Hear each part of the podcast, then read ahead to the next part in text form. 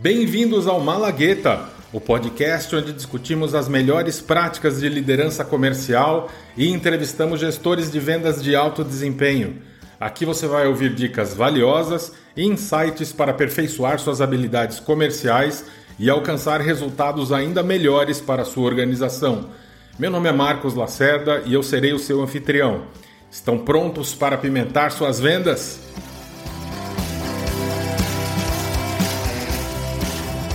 E hoje vamos conversar com Marcos Bigal. O Bigal é formado em administração de empresas, com MBA em executivo internacional, com passagens como executivo em multinacionais como Microsoft, Intel, Lexmark e como diretor de vendas América Latina na Qualcomm. Bigal possui experiência em negociações complexas entre empresas nacionais e multinacionais, com foco em grandes negociações. Bigal, muito obrigado por participar aqui do Malagueta Podcast. Oi, Lacerda, eu que agradeço. Uma oportunidade grande de poder conversar e bater um papo com você sobre venda. Bigal, e hoje você é o founder, você é o CEO de uma startup chamada Longevitech. Você quer falar um pouquinho para a gente sobre o que a Longevitech faz? Legal. A Longevitech é uma empresa dedicada ao segmento do envelhecimento, o chamado de Age Tech, né, que é o envelhecer das empresas dedicadas ao segmento de envelhecer. E a Longevitech é uma empresa de produtos que tem o foco de auxiliar as pessoas que possuem algum alguma limitação de movimento, temporário ou permanente, ou no cuidar sua, da família, né? A família precisa de cuidar de pessoas e precisam de produtos de tecnologia assistiva, que é o foco da empresa. Maravilha. E Bigal, como é que está sendo essa transição do mundo corporativo, onde você tem aí décadas de experiência, né, num, num, trabalhando para multinacionais, e agora como founder de uma startup? É, e, e assim, falando aqui de vendas, do nosso tema de vendas, como é que você compara essa dinâmica de vendas entre esses dois mundos? Olha, Lacerda, é muito diferente do que eu vivi ao longo de 25 anos no mundo corporativo apesar da gente estar tá falando da temática de vendas, quando você trabalha numa multinacional, é, tudo é uma são caixinhas, né? Todas prontas, a caixinha de vendas, a caixinha do financeiro, a caixinha do marketing, e você trabalha muito num quadrado de, do teu mundo de vendas, já com várias uh, coisas formatadas. Então, o preço formatado, até onde você pode chegar no preço, os canais de vendas, as ferramentas que você pode usar quando você quer falar com marketing, com finanças, com operações. Então, é tudo meio já empacotado. Então, quando você vai empreender, como no meu caso é uma startup de produto físico, uh, você tem um desafio muito grande que você não tem essas caixinhas. Então, eu, quando eu preciso de alguma coisa de marketing, por exemplo, para auxiliar num, num, num, trade de vendas ou no material de apoio, uh, muitas vezes sou eu que tenho que criar ou eu tenho que achar alguém, um terceiro, que possa criar para mim. Então, as dinâmicas de vendas são muito diferentes quando você olha para o back-office, para a parte de dentro, né? E quando você vai para a parte de fora, é você que vai lá vender, botar sua cara na rua para vender, você é ao mesmo tempo o vendedor, o financeiro, o operacional, o marketing, você acaba incorporando dentro do, do teu, do, do, do teu é, molde né, de vendedor várias outras caixinhas, porque eu na hora eu consigo aprovar um pedido diferente do que, do que eu tinha setado como política comercial. É, na hora eu sei se aquele pedido consegue ser entregue amanhã ou preciso de 10 dias para ser entregue, ou seja, não preciso muitas vezes perguntar para ninguém porque eu tenho todas as informações na minha mão e eu sou o decisor. Então, pelo fato de eu ser o decisor e saber as margens e tudo mais, eu consigo uh, uh, tomar decisões mais rápidas, mais ágeis, porém com muito menos estrutura, como é numa multinacional. Que você tem as coisas prontas e bem, muito bem estruturadas, né? Como, por exemplo, eu preciso de um PowerPoint sobre um produto, o time de produto que está embaixo de marketing traz um PowerPoint maravilhoso que você aperta um botão e fala sozinho. Na startup você cria tudo do zero.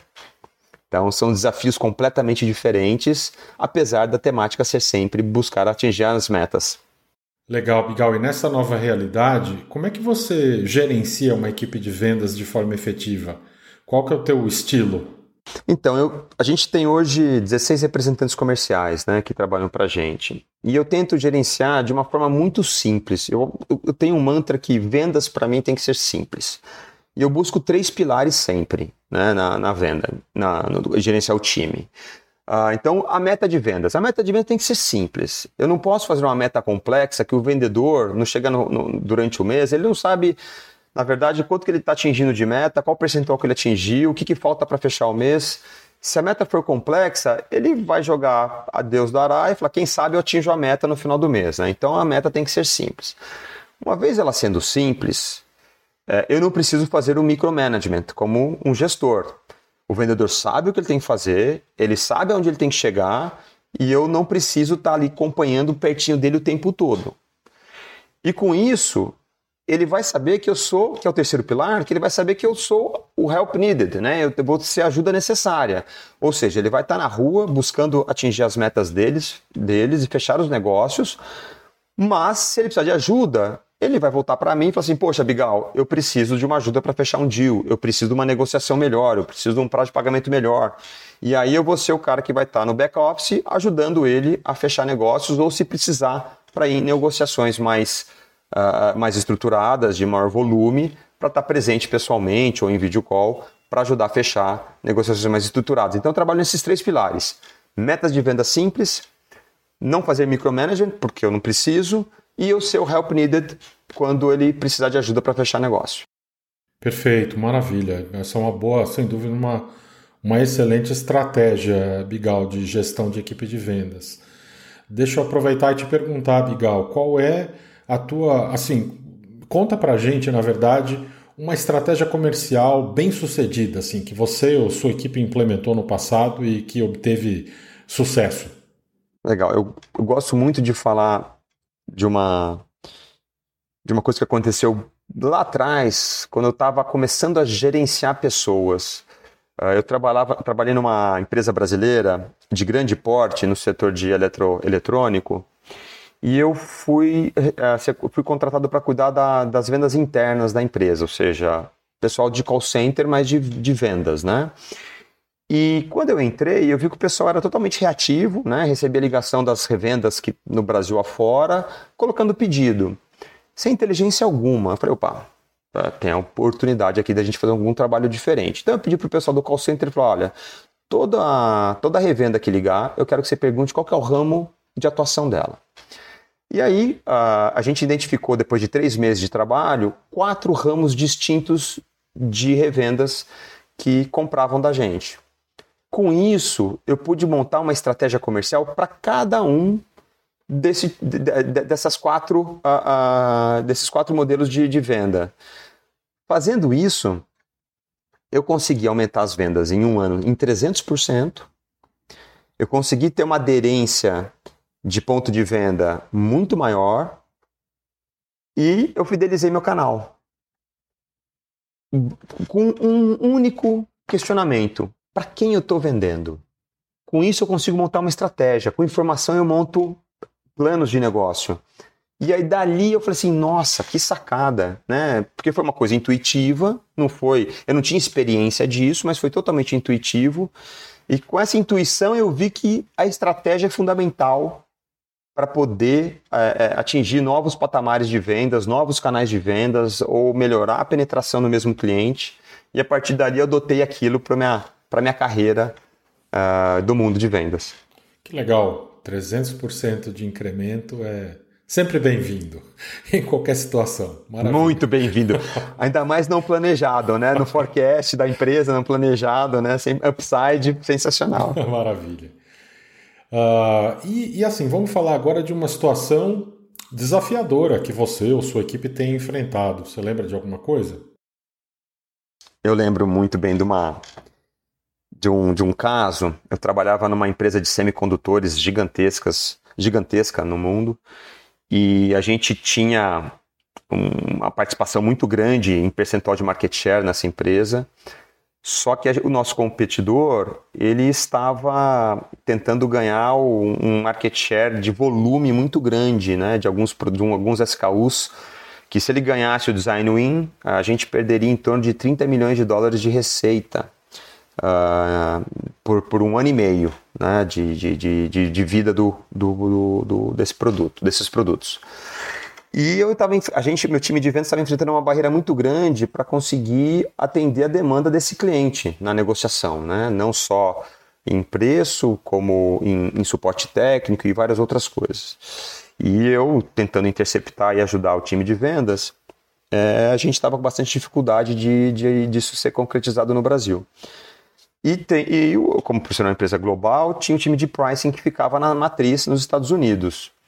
Eu, sem avisar ninguém, peguei um avião, fui lá para os Estados Unidos, bati na porta do time de pricing, de, de, de estratégia, time de preço, e falei: olha, a gente precisa sentar aqui para negociar, porque isso vai impactar não só a gente perder 30 milhões de dólares de receita que é, que é do meu time, mas eu vou impactar no resultado do Brasil, no resultado da América Latina. É, tudo bem que globalmente não pode impactar, mas eu vou impactar num PNL considerável. E aí eu fiquei dois dias lá negociando com o time de pricing, consegui uh, uh, uh, chegar numa negociação que o meu cliente estava querendo. De lá voei direto para a sede do meu cliente. Eu cheguei lá e falei, olha, vim aqui te apresentar nova negociação. O meu cliente virou e falou assim, olha, eu já dei minha palavra uh, com o teu concorrente, eu já fechei a negociação, não tem mais tempo hábil para a gente retornar. Aí eu falei, puxa, que pena. Isso, assim, a gente trabalhou muito para conseguir isso para você. Mas você sabe o que vai acontecer a hora que eu voltar para casa dizendo que você fechou com, seu, com, com um concorrente, né? Ele falou, o quê? Esse preço vai, vai ser oferecido para o seu concorrente. Aí, a hora que eu falei isso, o CEO da empresa falou assim: como assim? Eu falei: você está indo para um concorrente, esse, esse preço que eu consegui, toda essa estratégia de, de, de negociação vai para um, vai um cliente que é teu concorrente. Eu acho que vai ser uma briga boa de, na rua. Aí o CEO falou assim: me dá duas horas. Fica sentado aí, duas, daqui duas horas eu volto. Ele voltou duas horas depois, ele voltou e falou assim: Bigal, você fez uma coisa que eu dificilmente faço. Eu voltei na minha palavra. A negociação está fechada com vocês. Então foi uma das negociações mais complexas que eu vivi, que eu tive que utilizar todas as minhas artimanhas e conhecimentos comerciais, tanto interno quanto externo, para não perder um deal de 30 milhões de dólares. Uau! É, e Bigal, mudando de assunto aqui, momento memorável na sua carreira de vendas, você lembra de algum? Lembro. É, a gente, quando a gente trabalha em multinacional, em, em, em, em grandes empresas, qualquer empresa, na verdade, a gente sempre tem uma reputação né, perante a outras pessoas. Uh, seja para o seu chefe, para os seus colegas de trabalho, para os seus clientes, né? Você, você cria uma imagem, uma reputação de quem é aquele profissional. E chegou um momento na minha carreira que eu recebi uma proposta para mudar de empresa e, e toda vez que você vai mudar de empresa, passa várias. Vai, passa um filme na sua cabeça, né? Será que é a decisão certa que eu vou tomar? Será que é o caminho que eu estou seguindo? Os riscos de mudar para uma nova empresa, estando muito bem na empresa que você está. E eu comecei a conversar com algumas pessoas que eu tinha confiança, mas tinha uma pessoa que eu queria muito conversar, que era CEO dessa empresa que eu acabei de, de, de, de contar a história da, do desafio de uma grande negociação comercial. Peguei o avião, fui para a sede dessa empresa e eu fui conversar com ele de coração aberto do que estava acontecendo comigo e do que da proposta que tinha na mesa e, e eu queria conversar e saber da opinião dele. Não tinha nenhuma relação íntima, pessoal com ele, sempre uma negociação comercial. E nesse momento eu escutei um feedback que deixou, me deixou até emocionado de um CEO de uma grande empresa falando de quem era o profissional Marcos Bigal. E, e aquilo assim, me deixou bastante lisonjeado, com ego, né? Falei, poxa, que legal assim, escutar de uma pessoa que não é próxima a mim, não tem um relacionamento uh, pessoal meu, dar um feedback tão positivo de quem é o profissional Marcos Bigal e por que, que eu deveria tomar aquela decisão de mudança de carreira. E eu tomei bastante em consideração uh, o feedback dele e ficou guardado para mim que vai ficar para sempre, né? Como a, a, sua imagem ela pode ser muito bem vista por outros ou não, de acordo com as suas atitudes do dia a dia, né? Com o que você faz, a maneira que você faz, da maneira que você age para as dificuldades, para os acertos, para os desafios, né? E isso foi muito legal ter escutado dele. Bacana. Interessante ver que, primeiro, você não se, não se indispôs com ele em função da tua história anterior e da tua negociação anterior. Segundo, ele acabou se tornando quase que um, um mentor de carreira aí, pelo que você descreveu, né? Muito bacana. Exatamente. Muito legal. Bigal, última pergunta aqui para você. É, meio que a pergunta é, tradicional aqui que, que a gente está usando para finalizar muitas das nossas entrevistas.